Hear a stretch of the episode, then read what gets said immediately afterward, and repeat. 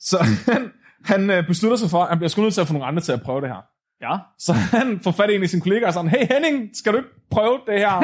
du dør ikke af det, jeg Nej, der, det var faktisk mega kedeligt. Der skete slet ikke noget, jeg prøvede det. Kan du ikke bare, jeg skal nok holde øje med, at du ikke drukner. og så er der en af hans kollegaer, der ligger sig ned i den her tank i to timer og kommer tilbage. Jeg oplevede ikke noget. det, var, det, var, det var bare, det var bare tomhed. Så tænkte jeg bare, fuck, der er noget galt med mig. Så han, øh, der var en anden en, der også sagde, at han ikke oplevede noget. Men han synes, det, han, alligevel valgte han at bygge et til sig selv. Ej, nå, så det er det er pisse kedeligt, men jeg skal fandme have en. Ja. Goddag. Den opmærksomme lytter vil nok øh, lægge mærke til, at øh, det ikke er... Øh, vi er gået i gang med det afsnit, som jeg havde sagt i sidste uge, at vi skulle i gang med. Og det er simpelthen fordi, at øh, der, gik, der gik mange ting galt. Der var noget sygdom og noget, og det er, som det er. Til gengæld, så øh, har vi en lille treat til en lille, hvad skal man sige, en lille godbid til jer. Det, det skal I simpelthen have i dag. Fordi vi var ude og optage live med, i, på, til Aarhus Festuge, og det var faktisk vores allerførste, kan man sige, rigtige live optagelse. Så i dag, der, øh, har vi valgt, der vælger vi simpelthen at udgive det her, den her live optagelse, som er vores første gang, vi står på en scene og optager et podcast afsnit live. Og det er en pisse sjov historie, Flemming med. Og jeg kan love jer for, at det var en fuldstændig sindssyg oplevelse at få lov til at optage live. Flemming og jeg vil gerne fra bunden af vores hjerter sige tusind, tusind tak til podcaster.dk for at invitere os.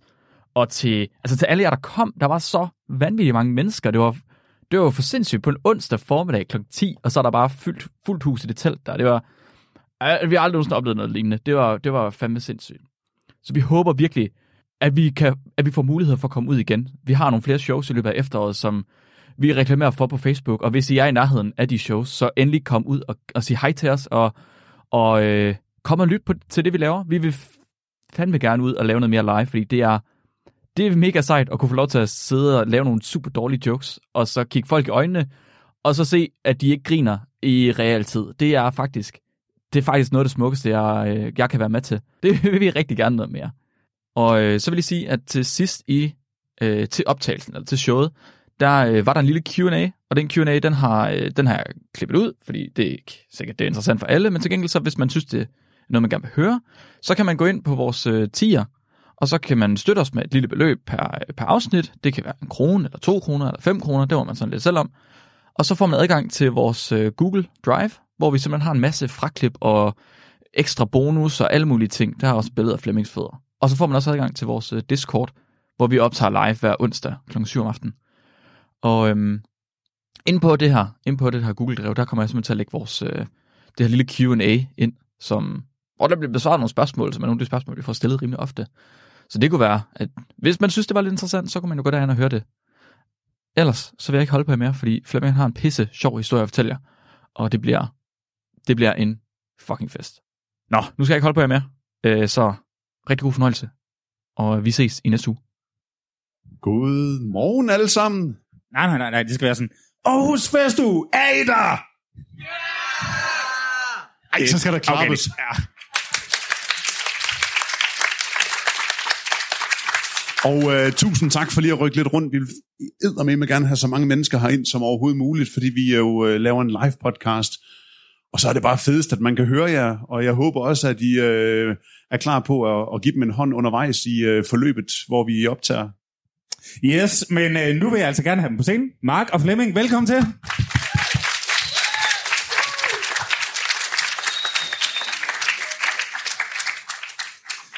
Øhm, hej, Hej. og øh, tak fordi I kunne komme. Tak fordi I måtte komme. Det skal jo være, øh, vi skal blive videnskabeligt udfordret i dag, og øh, det er under den her paraply, vi har valgt at kan, kalde øh, Mød din nye yndlingspodcast. Men øh, er det ikke noget med, at vi overlader scenen til de her kompetente øh, videnskabelige typer? Kompetent. Yes. det kan også hånd. Tak. Du sidder med, Flemming. Jamen, altså. Oh, hvor er det vanvittigt, at der er så mange mennesker. Det, øh, vi har troet, der var tre. Og jeg havde troet, at den ene af dem ville være min søster, som så ikke er. hvor er det sindssygt, I er kommet. Tusind tak. Hej alle sammen, og hjertelig vel- velkommen til Videnskabeligt Udfordret. Din bro til vanvittig videnskab. Jeg er en liderlig delfin, Mark Lyng, Oh, jeg, jeg er meget chokeret. og vi har i dag for at lave en uh, live podcast til jer, som uh, orkestreres af Flemming. Og jeg tænker, at vi lige skal gå direkte ind i det, Flemming. Hvad, øh, hvad skal du snakke om i dag? Ja, men jeg skal snakke om øh, en af de største øh, neuropsykologer, der øh, var øh, pioneret af videnskaben tilbage i 1950'erne, og om hvordan at han blev øh, øh, helt sindssyg i hovedet og fik NASA til at betale ham for at gå en delfin af. Øh, indtil han skrev en selvbiografi, hvor de tre første kapitler handlede om hans liv, inden han blev født. Det lyder som en Nobelpris. Ja, altså, øh, jeg har været nødt til, jeg har været nødt til at skrive det her ned, fordi det gør så ondt for mig at, at erkende, at hans øh, videnskabelige karriere er sådan 10 gange federe end min nogensinde bliver. Samtidig med, at han troede på, at hans sæd fandtes før Big Bang. Han sæd fandtes før Big Bang. Ja, så, Men hvad betyder det? ja, det kommer vi til, Mark. det, det okay, wow, cliffhanger. God Ja. damn. Det er øh, sindssygt. Inden øh, vi går i gang, så har jeg lige øh, nogle øh, ting, jeg lige skal afspille for jer. Den her, den er vigtig. Vi bringer en advarsel. Den følgende podcast handler om vanvittig videnskab. Al forskningen, der præsenteres, er 100% ægte og udført af professionelle. Mark og Flemming står ikke til ansvar for eventuelle misforståelser, men minder jer om, at de altid har ret. Husk at være dumme. Øj, det virker også. Det er helt mærkeligt at høre den, inden vi går i gang. Ja, det har faktisk, det gør vi faktisk næsten aldrig. Og vi kan tale ind over den. Det bliver virkelig dårligt afsnit, det her. Man kan jo ikke snakke om, mens der er intro. Hold oh, kæft, mand.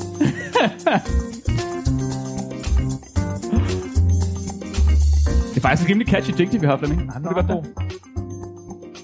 Dum, dum, dum. Og så er det faktisk nu, vi plejer at sige velkommen til dem. Det har vi gjort. Så velkommen til igen. Flemming, jeg vil gerne høre lidt om John Lilly. Ja, tak.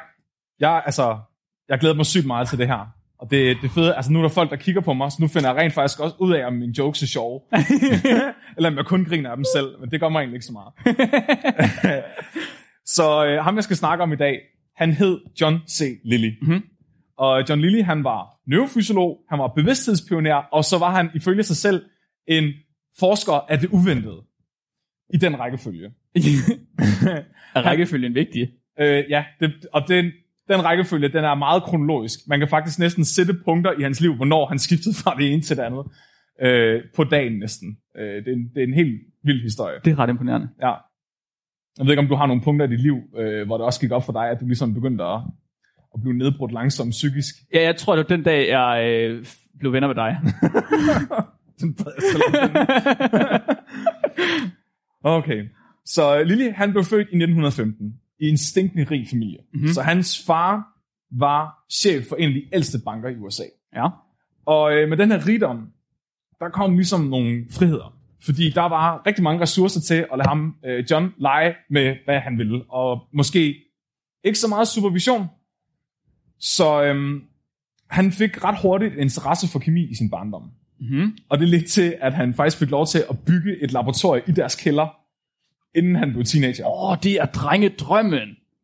Især når du er født i 1915. Altså, jeg havde også jeg havde et kemilaboratorium, der var lille, men det var mere sådan at finde ting ude i uh, min fars uh, øh, værksted, som faktisk er i dag. Og så hældte i ting, og så må man ikke drikke det. Det fik jeg at vide. Man må ikke drikke ting, man heller. Man må ikke drikke sin kemi. Men man kunne blande ting, og så kunne det få sjove farver. Oh, det er sådan, ja, ja, ja, ja, vi havde sådan en spand, hvor vi puttede hundelort i. Jeg ved ikke, om det er det. Min far blev meget sur, da han fandt den. Der var han kunne forstå, hvorfor det lugtede sådan ud, hans lade. Men du ved ikke, du ikke får smag på kemien. Det er nok sådan, jeg kom ind på biokemi, kan man sige. ah, okay, på den måde, ja. ja. Øhm, men det, der- det der er med at, at være kemiinteresseret barn i den her periode, det, altså det var, det var dengang børn fik lov til at lege med kviksøl. Mhm. Inden man fandt ud af, at kviksøl det var fucking farligt, og man ikke skulle lade børn lege med det. Øhm, så udover at de kunne få fat i en helvedes masse farlige kemikalier uden regulering, så var de også lige venner med en farmaceut, som gav dem alle deres rester. Oh, what? What? What? Ja, så, så heldigvis døde han ikke af det her. du siger Øhm, heldigvis. ja. jeg, kender, jeg kender lidt af resten af historien. Øh, ja. Så øh, det, det ledte til, da han som 14-årig øh, beslutter sig for, at han skal uddanne sig som videnskabsmand, så har han allerede et rimelig sygt grundlag at lægge det her på. Fordi han har ligesom allerede udforsket sine talenter for kemi Ja, øh, ja. temmelig godt ned i den her kælder. Øhm, og du ved, han er en af de der børn, hvor man sådan, som forældre kigger på barnet og tænker, jeg ved, hvad det her barn bliver, når det bliver voksen. det, er ligesom, Han er galning. Ja. Og Mark han sidder over i hjørnet af børnehaven og spiser lin hele dagen. Vi ved, hvor han ender henne. Så øh, de sørger selvfølgelig for at sende ham i den akademiske retning. Han skal være forsker. Klart. Desværre vælger han at læse fysik til deres Ah. store skuffelse. Det var måske ikke den slags forsker, de ville have, han skulle blive. Nej. Øhm, men han kan selvfølgelig ikke nøjes med bare at læse fysik. Så ved siden af sine studier, så læser han alle mulige andre ting ved siden af. Mhm. Øhm, han læser øh, blandt andet skønlitteratur, som er inspireret af naturvidenskaben. Så Aldous Huxley, som var en meget kendt øh, forfatter, især på det her tidspunkt, han skrev øh, den her bog, der hedder Farver Nye Verden, som er utrolig meget fremme for sin tid, der handler om, hvordan at mennesker kan påvirke deres øh, psyke ved hjælp af øh, medicin. Okay. Hvilket så, var- ja. ja. så ikke, på, ikke med stoffer?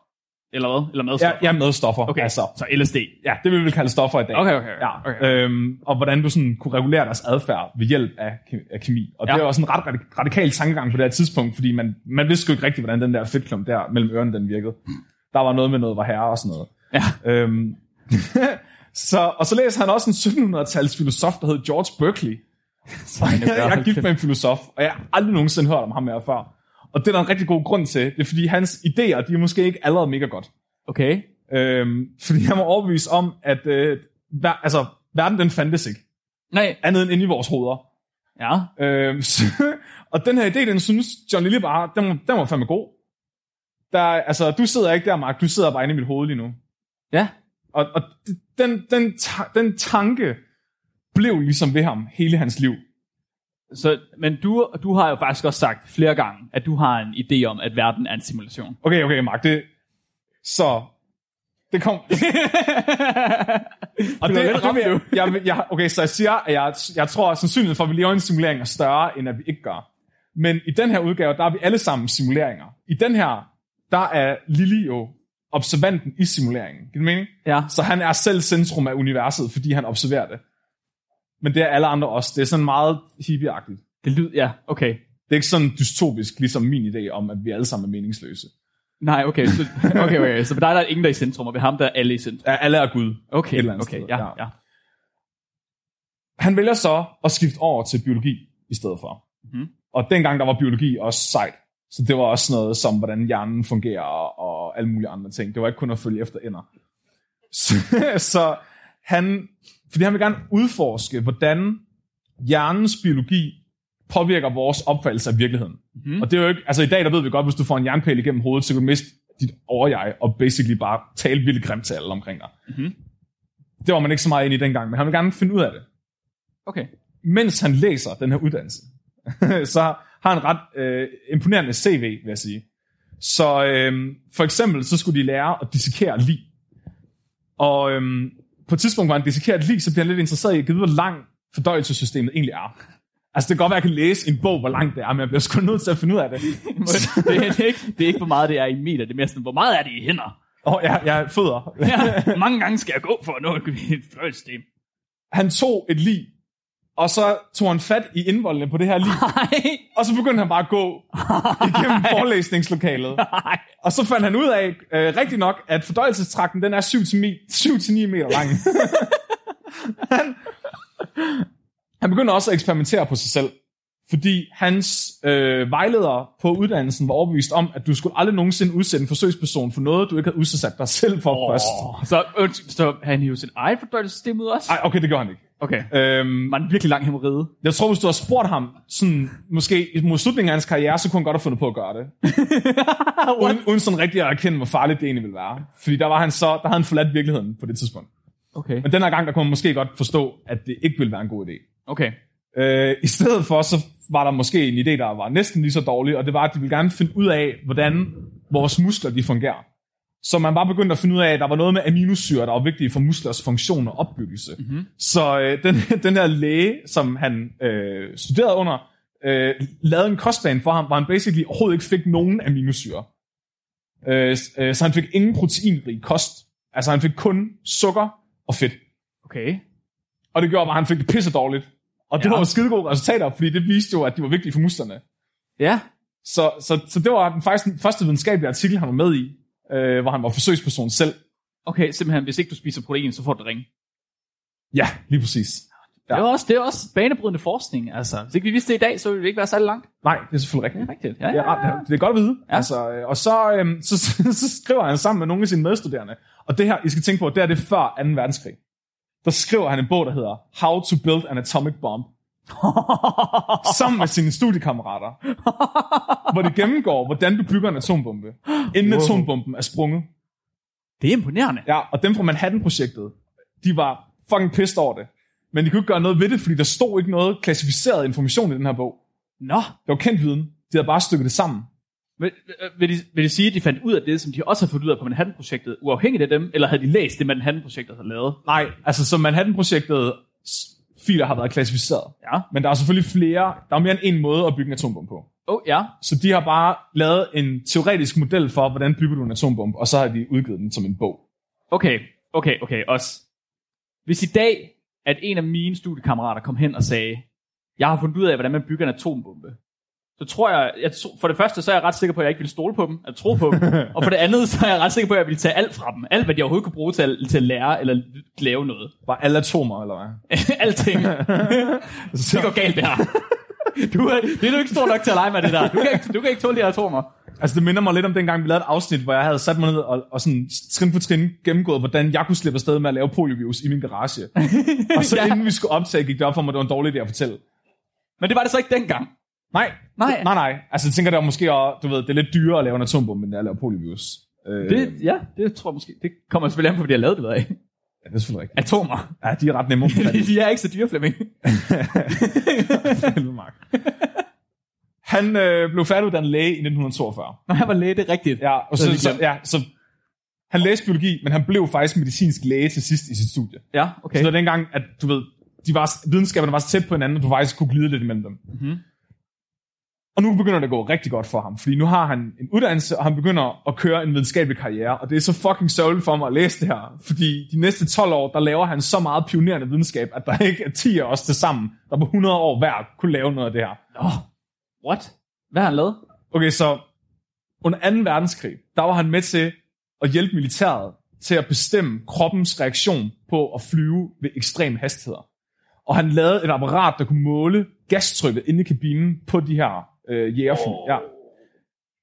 Så øhm, opfinder han en måde, hvorpå du kan stimulere hjernen, sådan, så du aktiverer centre inde i hjernen. Altså metoder, man faktisk i dag bruger, når du laver øh, kunstige proteser. What? Ja. Han øh, finder ud af at identificere hjernens smertecenter, og finde ud af, hvordan det fungerer i dyr. Han, han, han finder ud af, at hvis du kobler en elektrode til en abes smertecenter, og giver den en knap, så den tryk på knappen, indtil den dør. Nej, hvad? Nej, what? What? Og, øh, og så den mest fantastiske, synes jeg, han opdager, at delfiner, de drukner, hvis de er bevidstløse. Fordi han besluttede sig for, at han skulle lave eksperimenter på nogle delfiner, og så skulle han jo bedøve dem i det her akvarie, det lå i, og Og så druknede de. så sluttede eksperimentet. men, men altså, man siger jo også som regel, at man, altså, du ved, de videnskabelige opdagelser, man laver, er aldrig dem, man søger efter at lave. Nej, det er selvfølgelig rigtigt. Ja. Det var så lidt en ærgerlig en.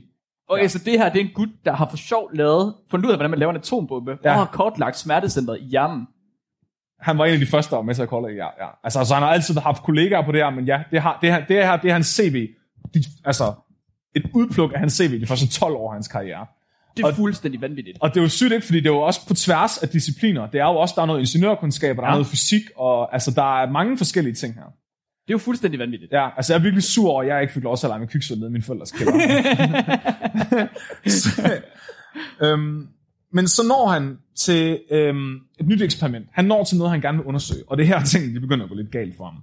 Nå. Fordi der var en teori på det her tidspunkt om, hvordan hjernen fungerer i forhold til sanseindtryk. Så øh, hvad sker der med hjernen, når den ikke får nogen sanseindtryk? Det var, det var et spørgsmål, der var rigtig mange, der gerne ville svare på. Ja. Fordi hvad er bevidsthed egentlig, hvis det ikke bare er vores oplevelse af verden? Ja. Så det var sådan, hvis du nu ikke har nogen oplevelse af verden, har du så bevidsthed? Så dengang var man ret overbevist om, at hvis du fik fjernet alle sansindtryk, altså ikke bare synssansen og høresansen og smagsansen, men også din følelse af vægt og din følelse af temperatur, og, alting. ja, ja, ja. altså så vil man bare miste bevidstheden. Altså så vil Nå. jeg altså bare, Nå. bare slukke. Okay. Ja. Og det troede han ikke på. Han synes ikke, at der var noget evidens for det her. Han synes, det var nogle, der var nogle fucking hippier, der bare sagde, at det var det, de troede. Mm-hmm. Han, han ville finde ud af det. Så han finder ud af, at på det her universitet, hvor han arbejder, eller hospital, der er nogen, der, der øh, tester dykkere. Så de har sådan et, et trykkammer med vand i, Ja hvor de faktisk kan regulere temperaturen af vandet sindssygt nøjagtigt, og trykket og, og alle mulige forskellige parametre. Så han finder ud af at bygge en maske, han kan tage på, som lukker al lyd og alt lys ude. Og så kan han ligge i det her vandkammer og flyde, og så vil vandet hele tiden have perfekt kropstemperatur, så han føler sig vægtløs. Okay. Og så sørger han også for at få sat et filter i, så han kunne skide tisse vandet. suge op. du ved ikke, men, men, okay, så han havde en idé om, eller han ville teste, Ja, at, at hvis man ikke havde nogen form for sanser, så blev man bevidstløs. Ja. Og så vælger han at teste det i vand, ja. i dybt vand. Øh, vand der var dybt nok til, at du kunne flyde i det. Og Men også derfor drukne i det. Ja, præcis. Så, så han var så sikker på sin teori, han, at han var sådan lidt, det gør jeg i en svømmehal det her, og hvis jeg dør af det, så dør jeg af det, og så er jeg ligesom, så tager jeg fejl. Det er lidt ligesom at påvise, at nogen er en heks. ja, Hvis du kan, hvis du kan flyde, så er du, en- så er du en heks eller en anden. men altså, det var det, hvis han dør, det var også resultater, Mark. Jamen, det er også rigtigt. Altså, var- så tager han jo er påvist det. Det, det er rigtigt. Det, Ja. er, øh, det er hardcore videnskab. Ja. Det er ingen tvivl om. Jeg håber, han har skrevet sådan en manifest, inden han lagde sig ned i vandet, så han var sikker på, at nogen kunne udgive det som artiklen så han var sikker på, at det blev til noget. Ja. Øhm, men, men, men ja, det, det, det, har jeg egentlig ikke tænkt på det sådan, Mark. Det er en ret god pointe, fordi han har, været, han har jo sandsynligt været alene første gang, han gør det her. Ali- mm. Ja. fordi han... Han, hvor, undskyld, prøv lige at stoppe en gang. Så ja. han har tænkt sig, jeg laver et forsøg, jeg kan dø af. ja, Og så gør jeg det alene. ja. Den eneste rigtige måde, du kan gøre et forsøg, du kan dø af på. Altså. Så håber jeg virkelig, han har lavet et manifest der. Men så er det bare ved at se som selvmordsbrev. det her det er ikke, det her det er ikke en videnskabelig artikel, det er et selvmordsbrev. Det er et selvmordsbrev, der er skrevet med sådan en virkelig kedelig akademisk sprog. Ja. Jeg har ikke givet at læse den. Nej, der er kilder på og alt muligt. Altså. Og så døde jeg. Reference nummer 32. Åh oh, gud, ja, hvis I finder det her brev, så har jeg begået et kæmpe videnskabeligt gennembrud. ja.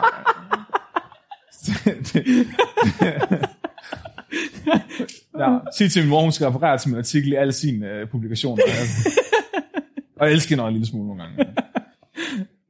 øhm, ja, men, men han, han lader sig ligge i det her kar på første gang. Tager masken på, og så lader han, så lader han sig simpelthen bare glide væk ind i tomrummet ja. af ingen sanseindtryk.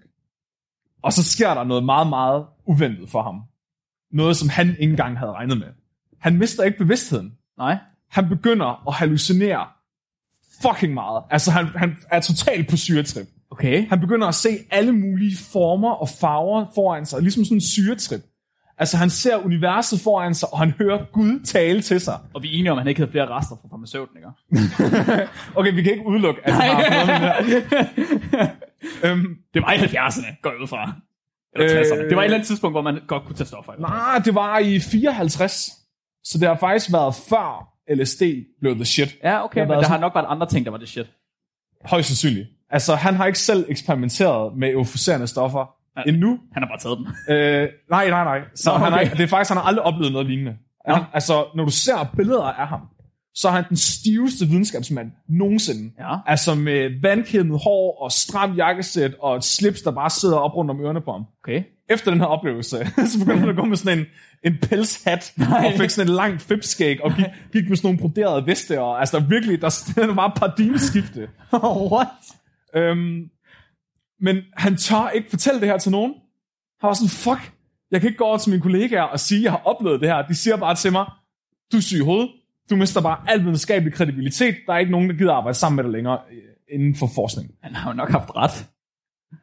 Men, men, men det, det, det her, det sker ofte, når folk de bruger de her sensory deprivation tanks i dag. I dag, der bliver de brugt i terapi. Altså øh, i kriseterapi af folk. Joe Rogan for eksempel, han har et selv, som han bruger til at tage på trips med. Så, What? det, så det, det er faktisk en ting, man ved i dag. At man hallucinerer, når man mister alle sine sanser. De, de fleste mennesker gør det, er ikke alle, der gør. Nogle oplever også bare tomhed. Men, men det er fordi, at altså, teorien er, at fordi hjernen den mister sanseinput, så begynder den at udfylde tomrummet med noget andet. Så det er lidt ligesom, når vi drømmer, at hjernen prøver at give alle de her tilfældige øh, hvad hedder Inputs. Det, inputs ja. mening. Så intet input prøver hjernen så også at give mening ved at give det her trip.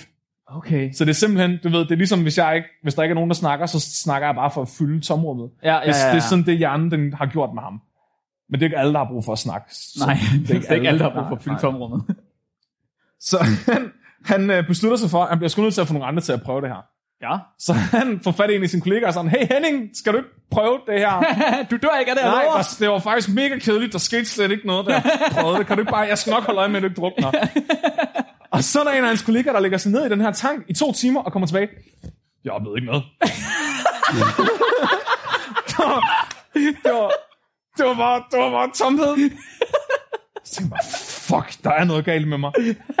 Så han, øh, der var en anden en, der også sagde, at han ikke oplevede noget. Men han synes, var- han alligevel valgte han at bygge et til sig selv. Ej, nå, trods det er det er pisse kedeligt, men jeg skal fandme have en. Ja. Han begynder så at bruge den her tank flittigt. Ja. Øhm, af personlige årsager. Mm-hmm. Måske også af videnskabelige årsager, hvis du spørger ham selv. Ja, klart, med pelsat på. Du, så her der tager du en af de mest brillante forskere, der er ved at undersøge, hvordan bevidsthed i hjernen fungerer, men som samtidig tror på en filosof, der siger, at bevidsthed er alt, Ja. og du er Gud. Og så giver du ham den her oplevelse, som den første menneske nogensinde, oh, nej. og som den eneste. Så går det fucking galt. Nå, ja, han, nå, han, han troede kun, det var ham, der op... Åh oh, nej, så han har troet, at det var fordi, han kunne ligesom se sammenhæng. Han kunne se bevidstheden, og det kunne ingen andre. Ja, Nej, så han har troet, at han kunne se simuleringen. Altså i virkeligheden. ja. Bag, bag om kulisserne. Han så igennem det gardin, der bare slører vores nej. virkelighed. Ja. Okay, så han har følt, at han var Gud nu. Oh, oh, ja. Bare vent. Så, øhm, i, okay, der i starten, der er han jo stadigvæk skeptisk. Altså, det er ikke bare sådan, han giver sig hen fuldstændig.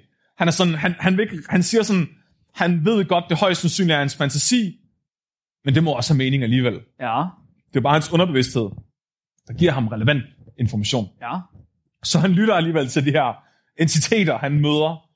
Og de her entiteter, han møder, kalder han for Echo. Echo. Og det står for Earth Coincidence, Earth Coincidence Control Center. Så det er et kontrolpanel af kosmiske interdimensionelle væsener, der styrer alle tilfældigheder i hans liv. Okay, så det er aliens. Nej, nej. Nej, Det, de eksisterer ikke engang i den her dimension. Så det er interdimensionelle aliens. Det er in, nej, nej, for de er ældre end universet. Nå, Mark. nej, så det er Cthulhu. Det er jo ikke engang aliens, for de er ikke opstået på en anden planet.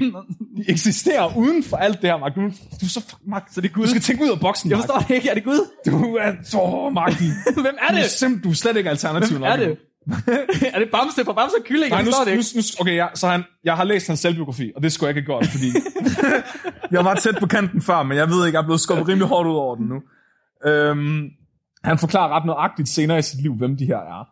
Så det er et, okay, så han, han siger selv, det er et panel af kosmiske skabninger, som er en lokal del af, af en større kosmisk institution, der kommer fra et dimensionsløst rum på, en, på den tredje planet fra en G-type stjerne, som ikke, det betyder ikke noget. Ja, jeg forstår. Nej, så det... Hvad er det? De, det, er, det, er nogle, det er nogle gud, det er nærmest, hvad du kunne kalde guder. Så det var Gud. Nej, guder. Guder. Ja, nu skal Det du, ikke være så, Odin. du skal ikke være så monoteistisk, Mark. Så er det to Odin, eller hvad? Nej, forstår det ja, de er sikkert også en del af Ekko. Ved jeg, ikke. ved ikke, hvad de... Men de styrer alle tilfælde i hans liv. Og de styrer alle tilfælde i alle andres liv. Men så, du ved, så er der forskellige lokalafdelinger, der styrer forskellige folks tilfældigheder. så, så alt Så det- liv er centraliseret, og så er det blevet decentraliseret Ja, præcis. Der er faktisk byråkrati interdimensionelle væsener. så, Så hvem skal jeg ringe til, når, jeg ikke får, når du ikke får de PUD-penge? Altså, jeg tror, at Thor Odin, det er, det er din lokalafdeling. Men, så, det, så, så det, de ligesom gør, det er, at de vil jo gerne guide, hvordan han lever sit liv. ja. uden at, uden at de kan påvirke det direkte. Så det de gør, det er, at alle tilfældighederne, der opstår i hans liv, dem styrer de. Så han begynder at tillægge tilfældige hændelser meget stor mening. Okay. Så hvis han nu taber sin kaffe ned i skødet, så tænker han ikke af, så tænker han, hmm, Hvorfor har Ekko hvad forestiller den plet? Sådan, hvorfor ramte den kun min venstre testikel? Det, må, altså, øh, altså, det, det er sådan noget. Øhm. Så det der, det, der sker, det er, at i 1958, der holder han en konference med Echo i sit, i sit kammer. Hvad gør han? Han holder en konference med. Hvordan holder man en konference med de her guder, Flemming? Du ligger der i kammeret, for helvede. Og så, så, fortæl, så fortæller de ham, at han skal skille sig fra sin kone, sælge alle sine ejendele, og så skal han opgive sin sindssygt vigtige videnskabelige karriere, for i stedet for at forske i, i noget alternativt. Den her mand, han havde kortlagt smertecentret i hjernen. Han havde fundet ud, han var en af de første til at kortlægge smertecentret i hjernen. Han Ja. havde for sjov lavet en atombombe. Og nu siger du til mig, at han bliver hjemløs, fordi guderne siger, at han skal være hjemløs. Fordi stemmerne fortæller ham det. Ja, men jeg har et. Okay. Så det bliver spurgt, om han hører det som stemmer, eller om han bare har øh, set de her former. Så måden, han beskriver det på, det er telepati. Så han har, de har, de, han har hørt stemmerne inde i sit hoved, har han erkendt. Altså, så jeg, altså, når han beskriver det, så lyder det meget som om, ligesom hvis man tænker. Oh, Altså, nå, nå, nå, Øhm. så der er stemmerne ind i hovedet på ham. Ja, Det siger han skal. Okay. ja, ja. Øhm, men, men det gør han. Han tænker, det er fandme en god idé, det gør jeg bare. Det er fandme en god idé. Han skrider fra sin sindssygt succesfulde karriere, sælger sit hus, sælger alle sin ejendel, skrider fra sin kone og to børn. Jamen, det er klart. Fordi stemmerne siger, han skal. Ja. Det er Eko. Eko siger det. Øhm, og på det her tidspunkt i, i hans karriere, der var han også begyndt at få noget modstand fra universitetet. De ville gerne styre hans forskning noget mere. Det var han træt af. Han ville gerne have resultater hurtigere, og det vil han så gøre ved at lave alternativ videnskab. han skal bare lige finde ud af, hvad fuck han skal, gøre, hvad han skal forske i. Og det finder han jo så ud af, efter han har solgt det hele. Ja. Øhm, så han, han er jo, okay, så og det er det egentlig, det synes jeg egentlig er meget cool. Så han er, allerede dengang var han begyndt at tænke, at vi undervurderer dyrs intelligens. Mm-hmm. Og det er jo noget, vi er allerede ved at finde ud af nu, det gør vi stadigvæk. Ja. Så dyr er egentlig meget mere intelligente, end vi regner med. Ja. Men det var han allerede begyndt at tænke den her gang. Og, og korrekt nok egentlig, så tænker han, at det er højst sandsynligt, fordi vi tillægger sprog for meget betydning. Så ja. det er fordi, vi tænker, at vi er meget klogere end dyr, fordi vi kan tale sammen, og dyr taler ikke sammen. Men det ved vi jo, det gør de. Ja.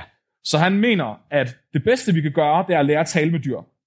Fordi så, så er det en nem måde at vise alle på, at dyr er mega kloge. Det bedste, vi kan gøre, det er at lære at tale med dyr. Ja, Fordi så ved vi, at dyr er kloge. og det er det, der er sagde lidt, den kloge mand. det er det, der er lidt af problemet, fordi som jeg ser det, så er dyr kloge, men på en anden måde. ikke? Så de er ikke sådan, de gider at snakke om Sokrates.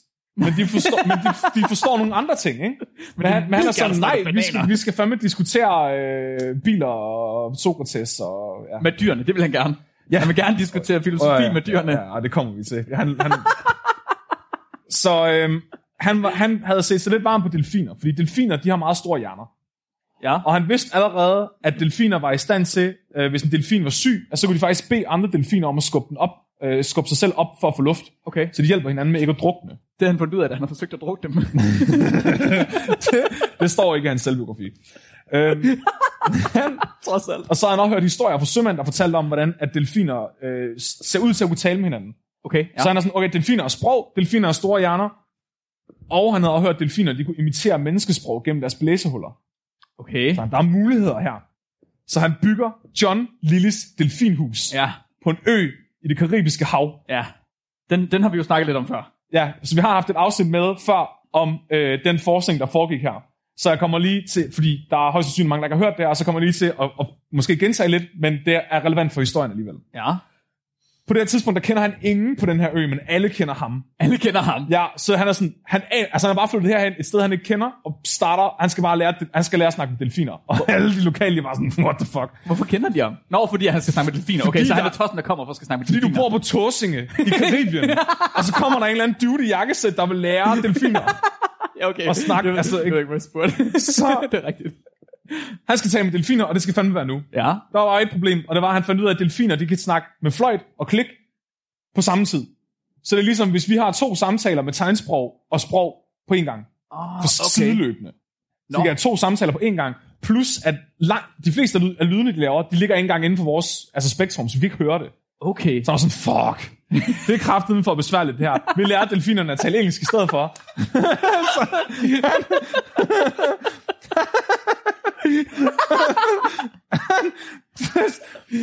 Åh, oh, Gud. Han, oh. Så han bruger alt, han, han sætter alt på højkant for at lære delfinerne at tale engelsk. Ud af deres blæsehuller. Og han er sådan, hvordan fanden skal jeg gøre det her? Det ved jeg sgu ikke rigtigt. Så en eller anden dag, så kommer der bare altså en tilfældig pige i starten af 20'erne og banker på døren og sådan, hey, kan jeg få et arbejde? Det var sådan, har du nogen uddannelse? Nej. Fint. Du lærer lige delfinerne at tale engelsk. Så var sådan, du laver bare alt arbejdet for os. Og så, øh, så øh, du ved, jeg skal nok lade være med at blande mig. ja. Så øh, Margaret, hun bliver sat til at skal lære delfinerne øh, engelsk. Ud af blæsehullet. Ja, ud af blæsehullet. Ja. Der er bare nogen, der skal betale for alt det her, fordi han har ikke penge nok til at kunne fortsætte den her forskning for evigt. Okay. Så han lovede alle sine investorer, og på det her tidspunkt er der ikke nogen, der ved, hvad der er sket i hovedet på ham. Alle ser jo bare den her brillante forsker, der tager en radikal idé og bare går all in på den, og de er sådan, fuck det her, det bliver det næste. Ja, ja, ja. ja. Så han klart. lover alle sine in- investorer, at det her delfineksperiment, det vil lave et videnskabeligt gennembrud, som kun findes i science fiction. Åh, oh, ja, ja. Og militæret, de siger, det her det er fucking smart. Vi skal have en hær af delfiner. De vil have delfiner som spioner, og de vil have delfiner som soldater. Men han siger nej. For jeg synes ikke, det er etisk. Og så, Så han lever for dem, for at få penge, og når de så giver ham penge, nej, han tror jo selv på det for helvede. Ja, for helvede. Så det, det er han i stedet for. Der er nogle andre, der kommer og banker på. Det gør NASA. Fordi NASA, de, de, i 19, 1961, så kommer NASA med en kæmpe stor pose penge.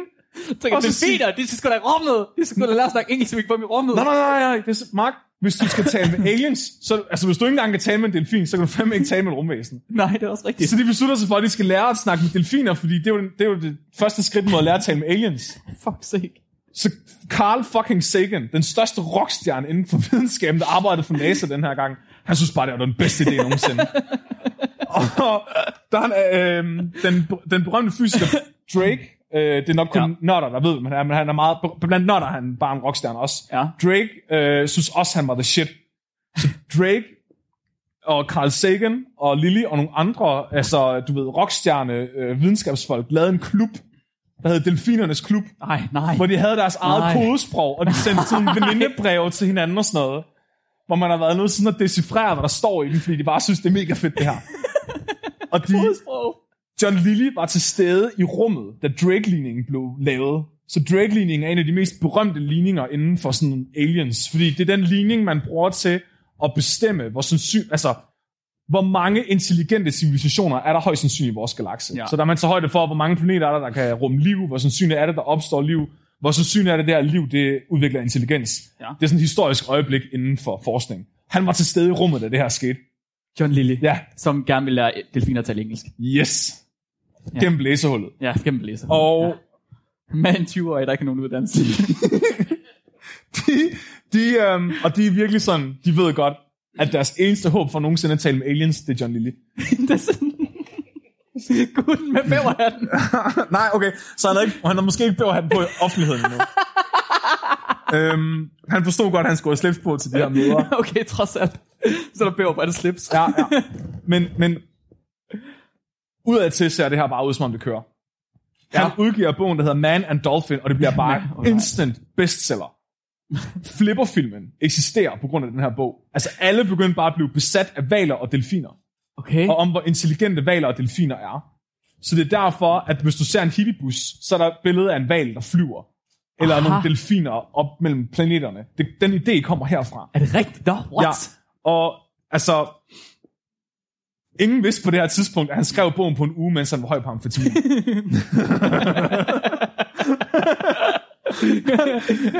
Åh, oh, det er ja. Genialitet i, i potens. Ja, så han øh, skriver blandt andet den her bog, at han drømmer om at bygge bedre faciliteter for delfinerne. Fordi han synes ikke, at det er humant, at de skal være i fangeskab. Nej. Så han forestiller sig, når de har lært at tale det engelsk med delfinerne, så slipper de delfinerne fri, så de kan lære de andre delfiner at tale engelsk.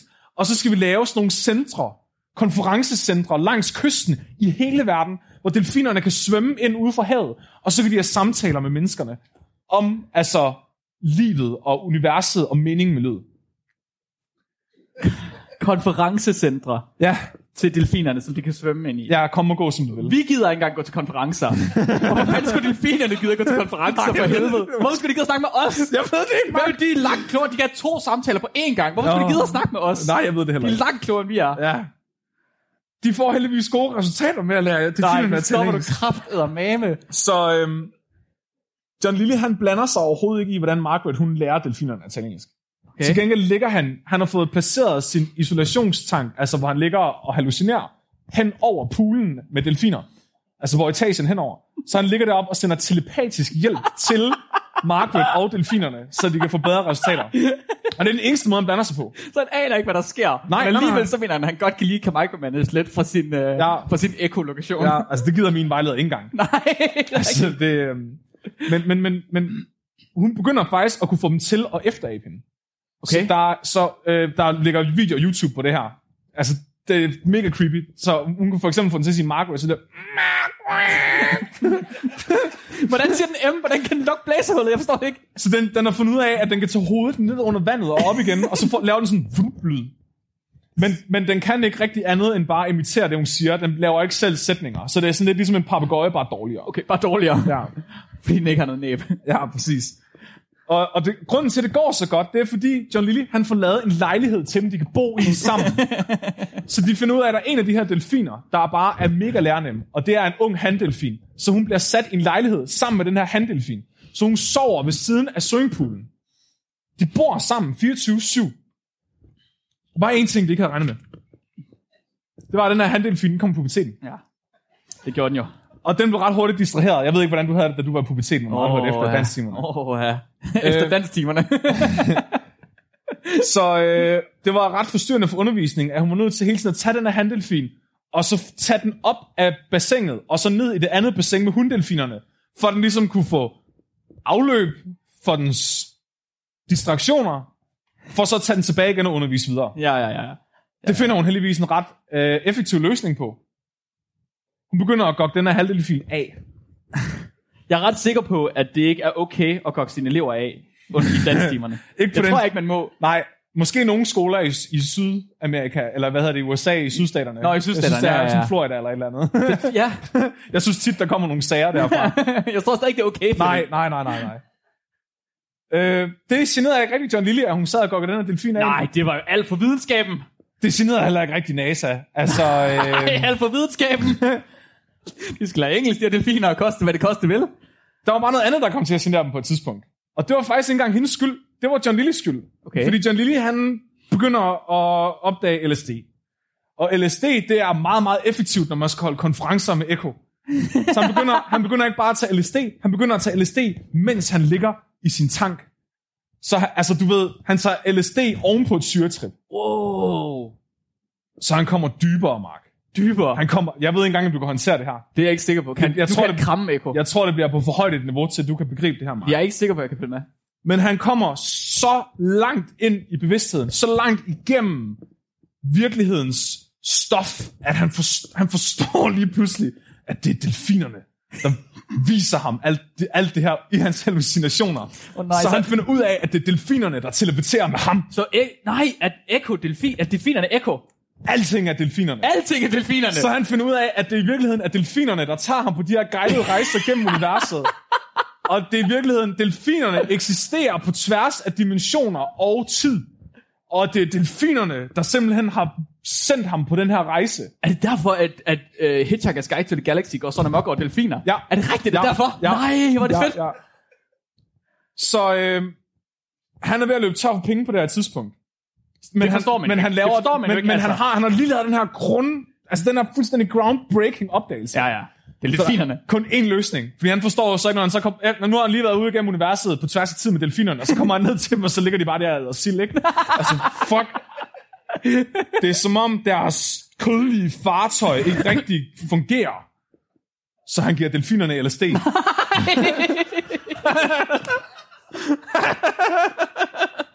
han, han, han tænker simpelthen, hvis jeg nu kan give dem LSD, så kan det være, at jeg kan bryde den her barriere mellem dimensionerne. Åh, Men han havde også fundet ud af, at delfinerne de drukner, når de bliver bevidstløse. ja. Hvad sker der, når man giver dem LSD? Ja, det, det øh, var ikke særlig sindsoplevende. Så, det var det alligevel ikke. der, de- så nogle af dem, de blev bare sådan, du ved, sådan lidt mærkelige, begyndte sådan at svømme underligt, og sådan, du ved, det blev sådan lidt mere taleagtige, men du ved, de var ikke sådan, det gav ikke så meget mening, det de lavede, de der delfin, LSD-delfiner. Okay. Øh, men, men, men det var selvfølgelig stjerneeleven, det var han delfin Peter, Ja, Peter. som virkelig var god til at tale engelsk, han skulle have LSD. og det ville Margaret bare ikke fucking have. Så Margaret var sådan, nej, nej, min elev, du må ikke ødelægge min undervisning. Så han gjorde det i smug om natten. Nå. Og der, der ligger en optagelse. Han sidder i over 8. Han giver, han giver, han giver Peter LSD, og så sidder han og optager alt, hvad delfinen siger i 8 timer. Og sidder bare, du kan høre, han sidder og tager noter, ikke? Men det syge er, så han reagerede omvendt på LSD'en. Han blev mere, delfinen blev introvert. Nå. Så den var bare sådan, den svømmede bare sådan langsomt rundt. Og så lavede den sådan nogle få lyde. Han har sgu da bare givet den overdosis, mand. Men du kan, du kan faktisk ikke få en overdosis på LSD. Nå, kan man. Var det den? Vi havde en elefant engang, der døde det. Den... Kommer vi faktisk også til. Nå, der... Så hold kæft, man gør Det det, hele med det hænger sammen. Sådan. Så øh, det, han fik ikke en fucking skid af det her, andet end alle sagde op. Alles, det, ja, det gad de vel alligevel ikke at være til. Nu havde han fået bæverhatten på i Ja, offentligheden. ja. Og øh, NASA finder ud af, at han giver delfinerne LSD. Og det er de ikke så tilfredse med. Nej, det var de også. Okay, det var måske... Det Men gik, det var okay at lære dem at tale engelsk. Jeg forstår ikke, hvor sætter de grænsen? Det er et sjovt sted at sætte grænsen. Okay, så der, er- du ved, der er en grænse mellem gal og genial. Og NASA... Og den var der. Ja, okay, han er måske mere over ved den ene side end den anden. Og det gik op for NASA på et eller andet tidspunkt. Han må, nå, måske okay, havde på krydset grænsen. Okay. Så de cutter al hans funding. Og så slutter festen. Det havde måske også lidt at gøre med, at offentligheden fandt ud af, at hun gokkede delfinerne af. så det blev faktisk, det kom på sådan, det var, det var ikke Playboy, men det var sådan en andet mandemagasin, hvor hun faktisk kom en illustration på forsiden, hvor hun har sex med delfinen. og der stod, at NASA finansierede det her. Så var Åh, NASA okay, måske var det en dårlig idé alligevel. Lidt dårlig omtale. Så efter 10 års forskning, så lukker han øh, sin delfinforskningsenhed i Karibien, og så flytter han til en mindre bygning tilbage i USA. Ja. Og her der køber han en bank, og så oversvømmer han banken. og så tager han delfinerne med. han køber en bank. Efter 14 dage, og den, altså den her, de her, den her, det her, det er faktisk ret tragisk, jeg må ikke grine af det, men den er meget lille, den her tank, delfinerne bor i. Og det fører til, at Peter, han bliver så deprimeret over for det første, at han skal være en mindre tank, men for det andet også, fordi der ikke er nogen, der gokker ham af mere. Så efter 14 dage, så drukner han sig selv. Nej. Jo, så delfinen begår faktisk selvmord af sorg over at være flyttet. Det er en ting, de, Wow. ja, så det er faktisk ret almindeligt, delfiner i fangeskab, de gør det her. Så der var en af delfinerne, der var med i optagelsen af Flipper-filmen, den gjorde det samme. What? Ja. Ja, ham der øh, træneren, der havde den delfin, han fik så dårlig samvittighed bagefter, at han begyndte sådan at tage rundt og, og slippe delfiner fri øh, fra sådan nogle vandland og sådan noget, og blev sådan en aktivist. Ja. What? Det er vanvittigt. Det er ret sindssygt. Peter begik selvmord. Det har jeg aldrig hørt. Det er ret, det er lidt tragisk. Det er meget tragisk. Hvorfor Ja. det er aldrig en del af historien? Jeg tror faktisk, nej okay, det ved jeg ikke. Måske var det, fordi det ikke var så sjovt. Måske. Det Nå. er lidt sjovt. Okay. Han starter så i stedet for Projekt Janus. Og Projekt Janus er Rolls Royce udgaven af det, han lavede før. Ifølge Pelshat-udgaven af Johnny Lee. nu har han fået broderet sin, sin, uh, sin vest. ja, han finder ud af, hvad problemet med at lære delfiner engelsk er.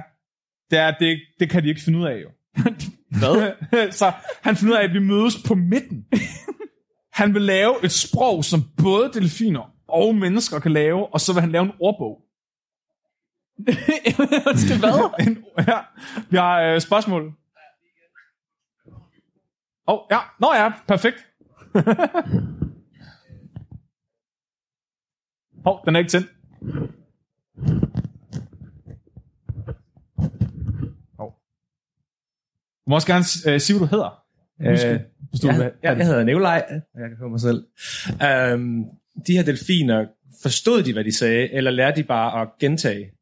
Så de, øh, de viste ingen tegn på at forstå, hvad de sagde. De gentog bare. Perfekt. Øhm, så det var, altså det er ligesom når fugle efterligner menneskers sprog. Så de viste ikke nogen forståelse for, hvad ordene betød. Nej. Desværre. Desværre. Ja. Åh oh, gud. Det blev ikke opfanget af mikrofonen, det der. Så han lover investorer, at på fem år, der kan han lave en ordbog, som både delfiner og mennesker kan bruge, til vi kan tale flydende de- delfinesisk med dem. Stop nu. Men den er der ikke nogen, der hopper på. Nå, det trods Nej, alt. de har altså- han fået pelshatten på. De havde alle sammen set den her Playboy- Playboy-artikel. og han, men men han, han var opsat på at gøre det her alligevel. Fordi han, der var kommet en ny teknologi, der hedder computer. Og computer, det kunne alt. Det jo alt. Så han skulle bare bruge nogle af de her computere, og nogle af dem her, der kunne bruge computer, og så skulle han bruge dem til at lave den her ordbog. Der var bare ikke nogen dataloger eller ingeniører, der gad hjælpe ham. Nej. Ikke engang, hvis han gav dem løn. Så han endte med... Så, okay, så han er gået fra at udgive sin videnskabelige forskning i Science, som er sådan det vildeste. Hvis du får udgivet din forskning her, så er du bare sikret et job for livet. Til at udgive dem i High Times, som er sådan en, du ved, folk der tager stoffer bladet. Nej, hej, nej. Hvor får du på den måde, high times. Ja, high time, ja. Så det er sådan noget, du ved, folk kan skrive under om deres bedste syretrip, eller deres bedste, du ved, dengang de var på Woodstock og sådan noget. Og så er lige det her fem års projekt om at lære delfiner engelsk, ja. eller at lære mennesker ja, delfinsk. ja, så det, hans forskning blev udgivet i de her blade. Okay. I stedet for. Og der er billeder med ham med pelshatten og det hele. Ej, men men der, han opdager en ny gruppe af mennesker, der er klar til at støtte ham i hans forskning. Så han får sådan et hippie kollektiv af syrehoveder, der kommer for at hjælpe ham med at lave det her delfinsprog. Det virkede ikke. Nå, han ender med at slippe delfinerne fri til sidst, øh, og opgive projekt Janus. Og så begynder der bare at gå ned ad bakke efter det her, altså sådan virkelig ned ad bakke. Så han skriver alle mulige, altså bøger, han skriver virkelig mange bøger, der handler om, hvordan uh, du ved, universet virker, flere dimensioner, delfiner er multidimensionelle væsener, og øh, alle de her ting, han har set i sine syretrips. Og så begynder han også at tale om mennesket som en biocomputer, hvilket ikke måske er helt forkert. Og så skriver han, øh, han bliver sådan en counter, hvad hedder det, counterculture øh, juggernaut. Sådan en, du ved, sådan anti-videnskabsmand. Øh, øh, øh, øh, videnskabsmand. Så han, du ved, sådan folk lytter til ham som en autoritet inden for videnskab, men som en, der ikke er mainstream videnskab. Aha, en alternativ videnskabsmand. Han bliver, ja, han bliver meget kendt inden for det alternativ. Og øh, han havde faktisk, altså indtil han døde i 2001 eller sådan noget, der var han faktisk stadigvæk sådan en, der fik lov til at komme, altså kom til sådan forskningscenter rundt omkring i Japan, der forskede delfiner og sådan noget. Øh, så han var stadigvæk sådan, han havde stadigvæk et publikum. Okay. God damn. LSD bliver desværre ulovligt på det her tidspunkt. så øh, Desværre. han kommer lidt ind i problemer. Du ved, den der war on drugs starter, så han kan ikke længere få fat i LSD lige så nemt. Det bliver ulovligt. Til gengæld kan han få fat i noget andet. Han kan få fat i ketamin. Hvis til dem, der ikke ved, hvad ketamin er, det er, hvis du skal bedøve en hest, og du skal være virkelig sikker på, at den her hest den er fucking bedøvet, så giver du den ketamin. Det kan han få fat i. Fordi han er jo medicinsk læge også. Ja. Så han, han kalder det vitamin K. Den hemmelige ingrediens. Ja, det er... Øh, Kemikalie X. præcis. Han begynder at tage vitamin K på sine trips i stedet for. Og det er en helt anden oplevelse. og på et tidspunkt, der drukner han faktisk næsten i, øh, i tanken, Nå. øh, mens han er på vitamin K. Det, der er lidt interessant, det er, at Echo, de kan- bryder sig faktisk ikke om, at han tager vitamin K. Så når han har konferencer med Echo, den her interdimensionelle kon- øh, du ved, lokalafdeling af universet, Ja, ja, ja. så øh, på et tidspunkt, så laver de en, en hallucinering for ham, hvor de faktisk fjerner hans penis. Nej, nej. Så, i sådan et forsøg på at stoppe ham fra at, at tage ketamin. og på et tidspunkt i hans, du ved, i hans virkelige liv, så øh, begynder de faktisk at putte tilfældigheder ind i hans liv. Det er ikke bare, fordi han er blevet junkie. nej, nej. På et tidspunkt, der vælter de hans cykel, mens han cykler. Nej. Ved en tilfældighed. Det gør de vel ikke? Så han næsten dør. Nej. Jo, jo, jo, jo, jo. Han siger selv, jeg er ikke afhængig. Det er god forskning. Jeg er dedikeret og besat. Jeg tror i hvert fald, han er besat. Åh, oh, ja. Okay. Og det er, nu, det er nu, vi når til peaket. Den dybeste afkrog af John Lillys sind. Fordi han, han udgiver som sagt en hel masse bøger. Og de bliver mere og mere fucked up. Okay. Indtil du når til hans selvbiografi. Der bare hedder The Scientist. jeg, har, jeg, har læ, jeg har læst størstedelen af den her bog. Øhm, han, om, han, for det første så beskriver han sig selv i tredje person. Selvfølgelig. Øhm, Han er the scientist. Ja. Han skal være objektiv. de første, som, som, de første tre kapitler handler om ham selv, hvor han eksisterer som en form for int- interdimensionel sperm inden Big Bang. Mhm. Jeg har oversat øh, de første øh, seks linjer til dansk. Ja. Ja, der er ikke nogen, der har forsøgt at oversætte den her bog til dansk før, fordi det kan ikke lade sig gøre. Men jeg har prøvet. Stjernemageren vågnede fra sin hvile i tomrummet. Bevidsthed uden objekt vendte sig mod sig selv. Så sig selv, vendte sig mod sig selv. Forp- fortærede sig tilbage gennem sig selv. Den skabte Serot adskillelsen med sæt. En uendelig serie af selver, skiftende med tomrummet af tomrummet. Fremspringende en sekvens af skabninger, tomrummets skabninger. Void et sekvens. Ud af tomrummet kom hyperspace. det første tegn på stjernemagerens vågen. I den første sekvens skabte stjernemageren 10 i minus 27 kraftsekunder hyperspace. What? Det er starten på hans, det er det første, der står i selvbiografien. Du er jo ren volapyk. Ja, Hvad betyder det? Jeg ved det ikke, Mark. Du ved det ikke. Jeg det, er dig, der, det er dig, der er spirituel type. Jeg har prøvet at læse det flere gange. Altså, jeg prøvede at læse det, og virkelig, virkelig træt. Du ved. Ja. Så jeg skulle være kritisk, mens jeg læste det, men det gav stadig ikke mening. Du har ikke prøvet at tage ketamin og læse det. Jeg kan prøve at spørge min mor, hun er heste. Jeg tror, ikke, jeg tror faktisk, at dyrlægen, ingen, den dyrlæge, hun prøver ved ikke engang give dem ketamin, fordi hun, det er sådan, nej. Han øh, når så til øh, at beskrive øh, Big Bang. Øh, den, altså, der er, Big Bang er der selvfølgelig flere af. Øh, det her det er ikke den første Big Bang. Nej, det er der- klart. Mm, det er Der er klart. flere Big Bangs. Ja, Han, ja. besk- han beskriver også, hvordan at øh, bevidsthed blev til gennem kommunikation af ikke eksisterende organismer i tomrummet. Altså så før, du ved, stof fandtes. Ja. Og så snakker han om sådan en universel bevidsthed, der eksisterer uafhængigt af alting. Og, og det, det er så her, han konstaterer, altså han, han, du ved, han skriver ikke det her, som om det tror, det er sådan her. Han skriver det, som om det er det er fakta. Så skriver han, alt liv eksisterer i to dimensioner samtidig. Ja. Og så skriver han, at øh, efterhånden som evolutionen af liv fremskrider, begynder livet at forstå sit tidligere liv fra før Big Bang. Så det han egentlig siger, det er, at når han tager ketamin, så kan han huske sit liv fra før han blev levende. Okay. Øhm, og han skriver, at øh, han er en af de originale skabninger fra før Big Bang. Han er en af de, han er en af de, han er, han er the scientist. Det er ligesom Gandalf er sådan en gud, der er Ja. sat på jorden. Ja. Så han er sådan lidt ligesom Gandalf. Ja. Så, så Vil han, det sige, at, vil det sige, at Bæver John, Bæver, Bæver Bæver John, John, ja. han er det hvide Gandalf. ja, The White Wizard. han, han, er, han er Sauron, eller øh, ja. Men han, han er simpelthen han er en af de originale skabninger fra det første Big Bang, og har eksisteret længere end tid selv. Og han gennem sin ketamin-trips i løbet af sit liv, husker han, hvordan han er blevet adskilt fra den primordiale bevidsthed til en enkelt entitet, og kan nu tænke ud over hyperspace. Men det, og så når vi så til kapitlet, hvor han begynder at fortælle om, hvordan han flyver ind i sin mors livmor. Jeg kunne ikke oversætte det her, fordi det er alt for godt på engelsk. Okay. Men jeg vil gerne bede dig om at læse det, Åh Mark. oh, nej. Åh oh, nej. As the sperm entered the egg and the nuclear material of each fused into a single cell, there was a vast explosion within the consciousness of this being. Suddenly, it condensed into an individual and proceeded to regulate, to control development, the mitosis and meiosis of its final form. It then grew and rested from the task of choice contained within the uterus, allowing the automatic formulation of its new form by the genetic code. Åh, Så, så det er så smukt. han, mener simp- han mener, at han har siddet der, der fløjt ind i sin mors Ja. øh, livmor, Ja. og så har han selv kunne lave sig om til et foster. Ja, Han er, han er så klog, Ja. at han behøver ikke en. Nej. Han er, han er det hele i en. Ja, ja. Han er the scientist. ja. Og så når vi til kapitel 4, det her jeg ikke rigtig kunne koncentrere mig med, fordi nu begynder han at beskrive i detaljer, hvordan det var at være inde i sin mors vagina. Åh oh, nej. øh, i farver og alle mulige andre sanseindtryk, som jeg ikke har lyst til at komme længere ind på. Men så Okay. husk, og så beskriver han sin fødsel, og så beskriver han så, hvordan, altså, hans liv, som vi Sagde lige har gennemgået. så ja. han beskrev det farver. ja. Hvilke farver? ja, nej, Mark. Hvilke farver?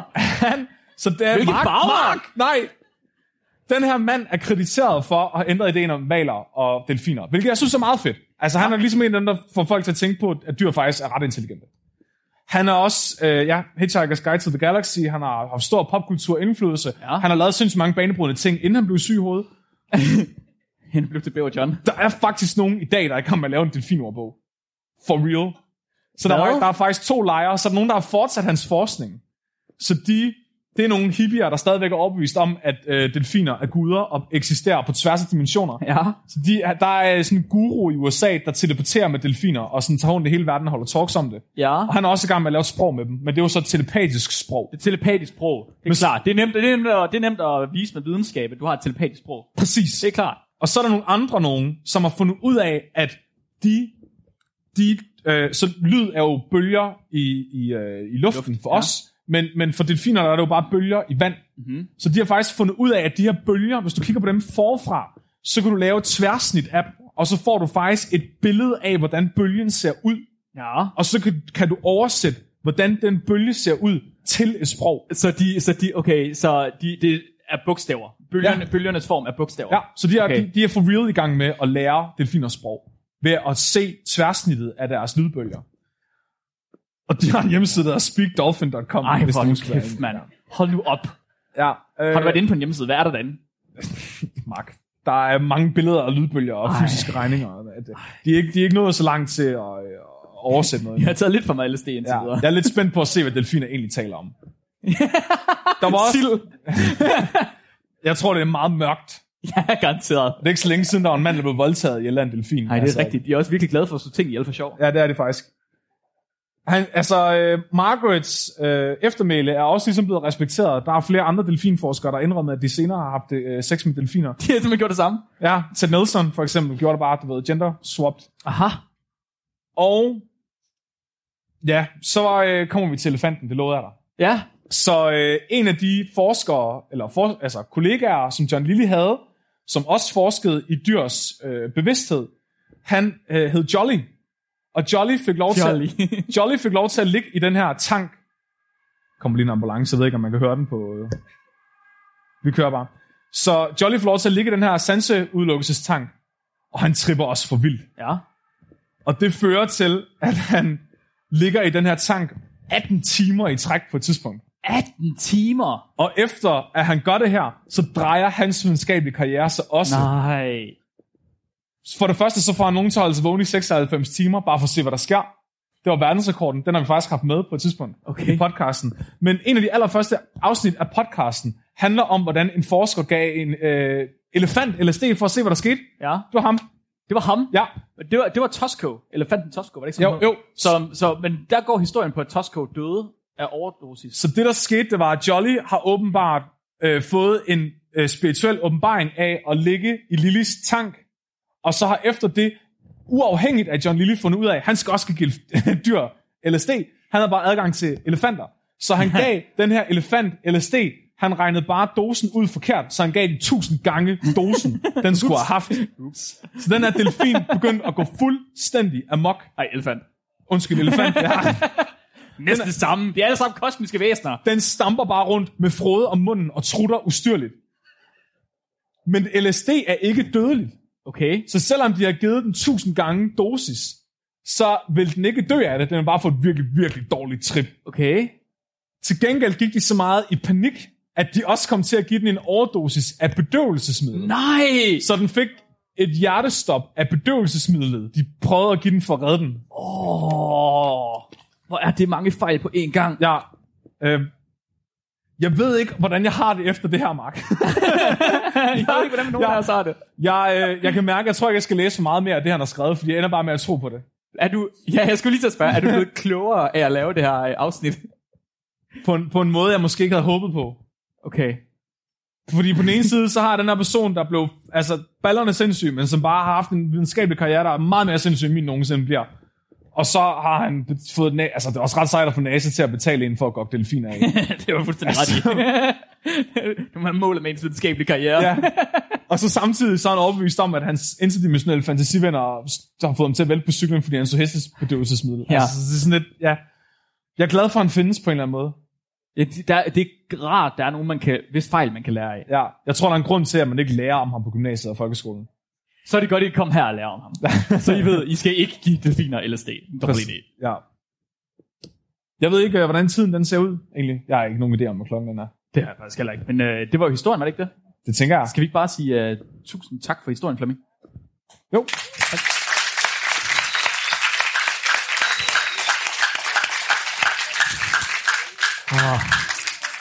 Tusind, tusind tak. Det, hvis, altså, hvis videnskabsundervisningen havde været så fed, dengang jeg gik i skole, så tror jeg måske ikke, jeg var blevet sproglig student. Så øh, kæmpe, kæmpe oplevelse herfra, og øh, endnu en gang give lige en stor hånd til værterne.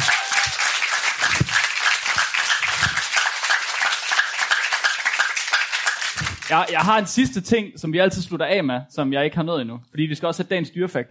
Ja, tak, Mark. Vi har altid et dyrefakt i slutningen af afsnittet. Og jeg har et dyrefakt med i dag, faktisk fra min kæreste, øh, Helene, som har øh, sendt en video til mig af en bille i Australien, som simpelthen kan gå på vandet. Men ikke på toppen. Under vandet går den på vandoverfladen. Der er simpelthen en australsk bille, der kan gå på vandet, men under vandet. Det skal den lade være med. Tusind tak, fordi I blev med alle sammen. Tusind tak. Ja, ja, ja gerne. Hvis I lige bliver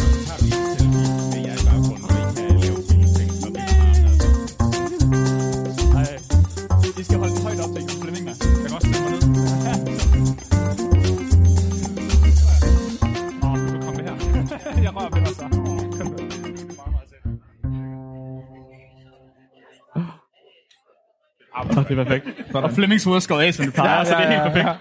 Godt mærke, at han er fotograf, ikke? Tusind tak for oplevelsen. Det var øh, Tak for dagen. mega positivt. Det er bare smittende, når I sidder og griner. Så Ja, det er dejligt. jeg kan bare mærke hele teltet nok. Ja, det er fedt. Det er dejligt. Det var en mega positiv oplevelse.